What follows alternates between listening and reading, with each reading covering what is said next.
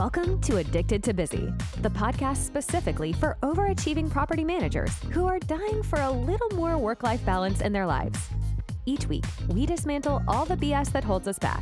You'll learn how to nix those tricky, self sabotaging habits so that you have the time, energy, and motivation to create what you really want in life. If you're looking to shift from overcommitted to overjoyed, this is the podcast for you. Let's do this. Now, your host, Anna Javellana. Hey everyone, and welcome back to Addicted to Busy. So, I wanted to do something to celebrate the first year anniversary of the launch of this podcast. But the thing about it is, I posted the first episode of Addicted to Busy on August 4th last year. But it took me almost seven weeks to get the courage to post a second episode. So that's why we are kind of sort of celebrating today. I posted the second episode of Addicted to Busy on September 20th of last year. And then since then, I've posted just about every week thereafter. And I can't believe that we are almost at 50 episodes. For those of you who have listened to all of the episodes from start to finish, you've literally heard me yammering on for almost 17 hours straight.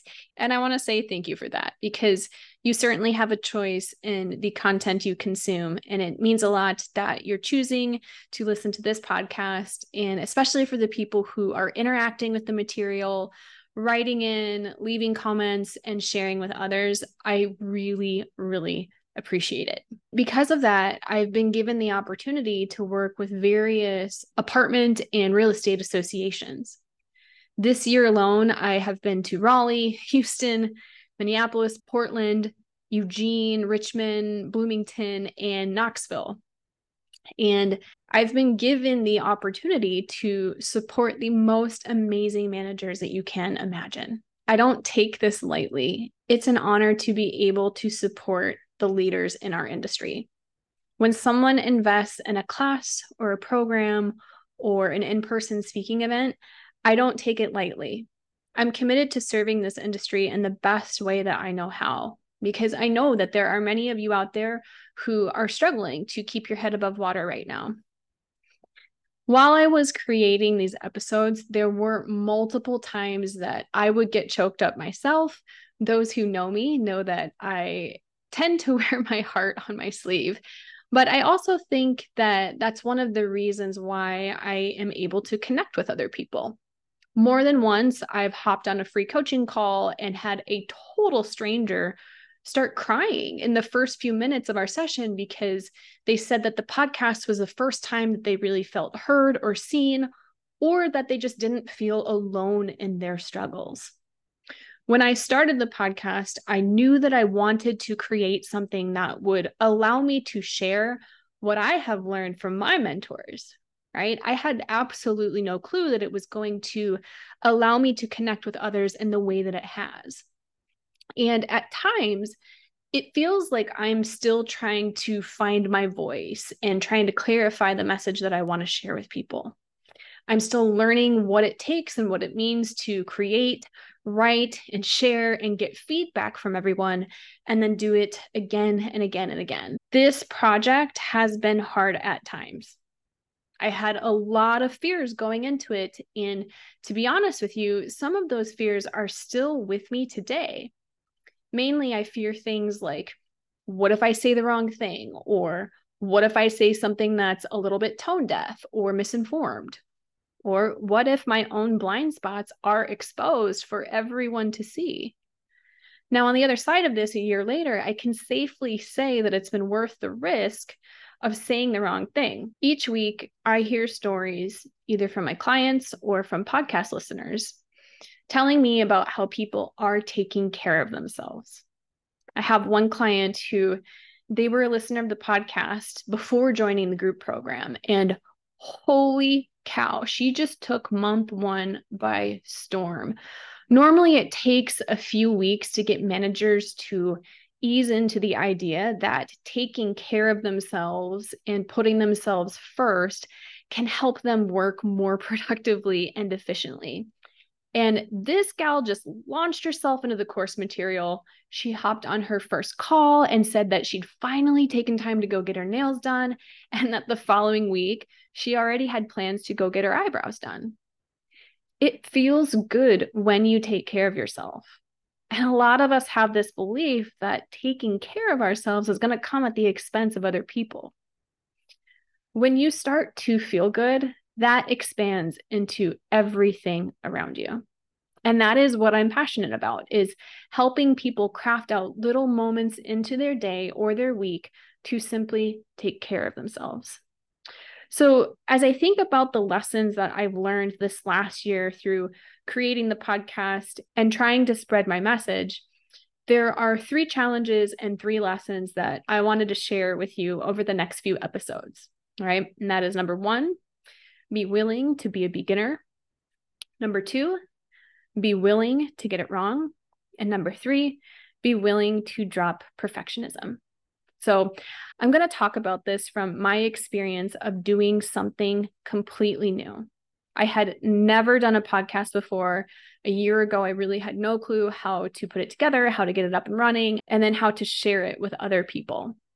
So, for those of you who have something that you have always been interested in, or maybe you have a goal that you've never taken action on, I want you to keep that interest or goal in mind as you listen to me speak today. Now, it doesn't have to be a podcast, it could be absolutely anything. It could be learning how to speak Spanish or learning how to start a side business, or it could even be something as simple as wanting to make more consistent time for your family. Right. So let's hop right in. My biggest fear in starting this podcast and coaching program was basically the concern that maybe my experience was too ripe for the picking. At the time that I started formulating the beginnings of Addicted to Busy, I had been a general manager at a residential site and I had taken a demotion to an assistant general manager in order to make the switch from residential management into commercial property management. Now, after a couple years, I felt like I was right on the cusp of getting promoted to general manager in commercial real estate.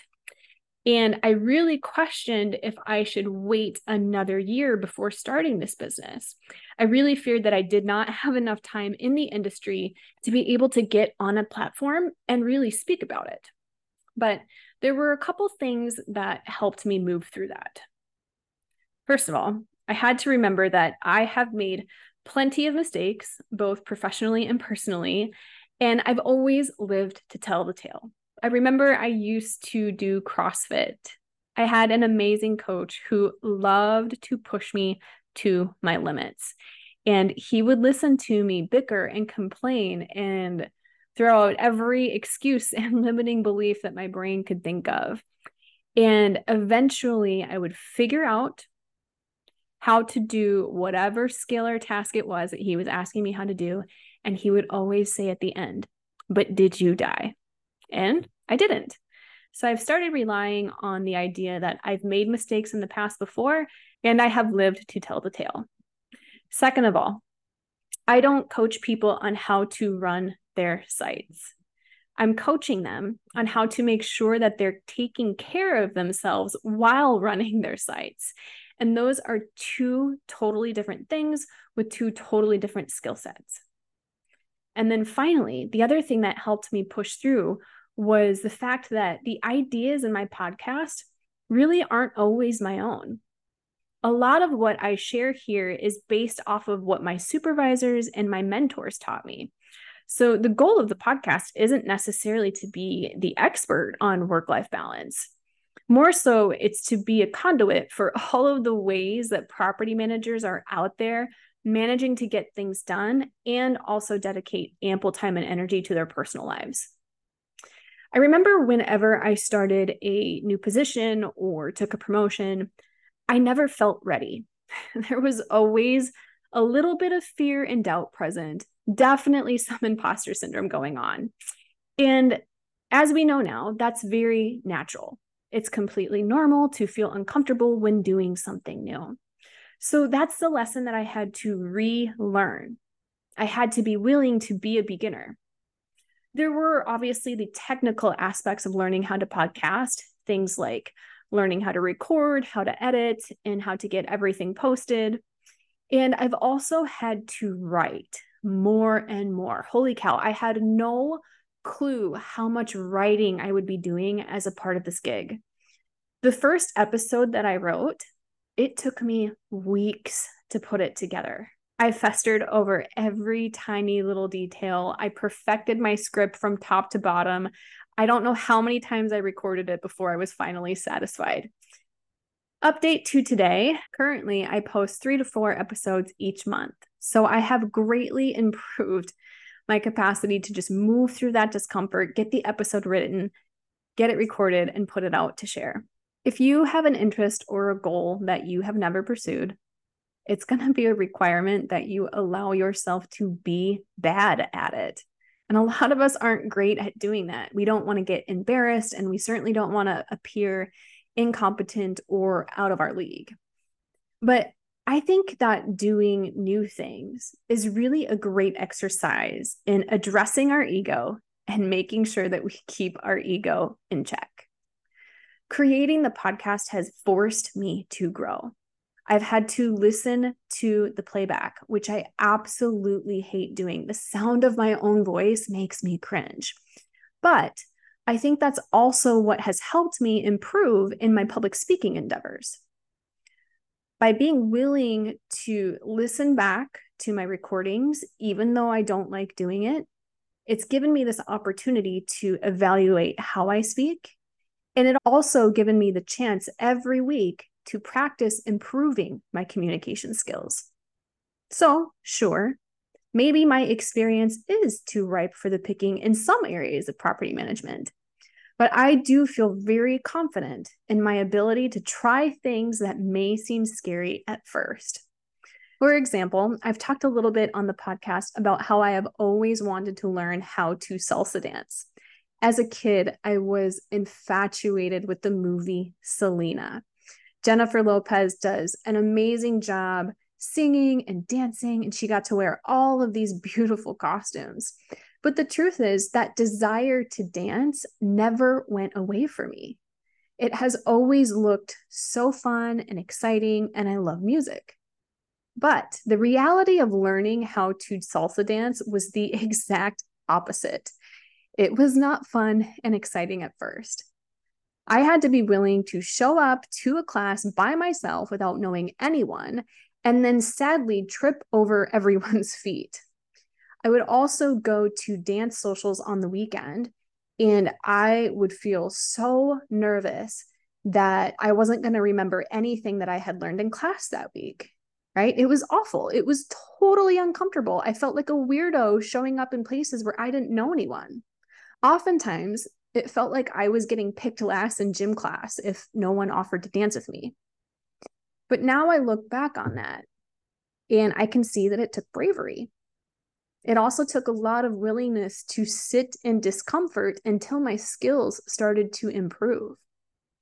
And over time, I started to realize that it honestly doesn't matter when I trip on someone's feet, because in most cases, the lead dancer is also in the process of learning how to dance. Through that experience, I started to get to know more people in my local community, which I certainly appreciated. So now I can tell you yes, salsa dancing is fun and exciting, but it comes at the cost of first being willing to feel self conscious and awkward. I am so glad that I am willing to feel those emotions because for me, it means in the future, if there's anything new that I want to try, I already have the skill of being willing to be a beginner. You have likely heard me say this before, but I really believe that the property management industry draws in a lot of perfectionists and people pleasers. And that's why they're so good at their jobs. Perfectionists and people pleasers, they are great at getting shit done and getting it done right. But I do wonder what would change or what would shift for more of us if we gave ourselves just a little bit more space and a lot more grace to make mistakes. I know for myself that I had to get better at moving through failure and not making it mean something about me as a person. to be honest, I am still learning how to do it. For me, this is one of those concepts that I understand it intellectually, but I don't always execute it well in the moment. However, that's why I have loved the challenges of podcasting and salsa dancing. It is the perfect arena to give myself plenty of opportunities to fail and see how I handle it and then choose to move forward. We all have room to grow as it pertains to handling our mistakes. I prefer to learn those lessons in lower stake situations, like salsa dancing for fun, as opposed to learning those lessons in higher stake situations, like client meetings. For example, I would get terribly nervous when leading ownership meetings with new asset managers. I remember I was once leading an onboarding meeting and the ownership group was all male, and every single one of them were very boisterous and they were not afraid to speak up over one another. Now, that was difficult for me as a perfectionist and a people pleaser and someone who never wants to say the wrong thing. I remember in one of our bi weekly meetings, I kept mispronouncing the word expediters. I kept saying expeditors over and over and over again. And I made an absolute fool of myself, probably just as much of a fool as I looked like on the dance floor at those first few socials. But that's the skill is the willingness to look like a fool and show up tomorrow anyway. If the sound of that makes your skin cringe a little bit, I hear you. I get it. No one really wants to look like a fool at any point. But what I do want you to know is what it feels like to have this skill. When you willingly throw yourself into the fire of doing things that you have no history of doing, you will start to realize that your future is unlimited. I know that sounds a little bit cheesy, but it's true. If there is anything that you want to learn, and if there's anything that you want to try, when you already have the skill of being humbled enough to allow yourself to be a beginner and look like a fool and trip and fall your way through learning something new, life becomes more fun. So, as a listener, this is something that I want for you, just so long as you want it for yourself. Now, you've heard me say this almost 50 times now. If this podcast is resonating with you, you have got to take this work to the next level. So please, please, please don't just listen to this podcast and then forget about this episode digest it, play with what you heard, take what works for you, leave the pieces that don't, and please go get your free journal questions. You can check it out at annajavellana.com backslash journal. That's A double N A J A V is invisible E double L A N A dot com backslash journal. All right, my friends, I love you. Keep going. Thanks so much for tuning in to this episode of Addicted to Busy. If you're enjoying the show, please feel free to rate, subscribe, and leave a review wherever you listen to your podcasts. This helps others find the show, and we greatly appreciate it. Thanks again for tuning in, and we'll catch you in the next episode.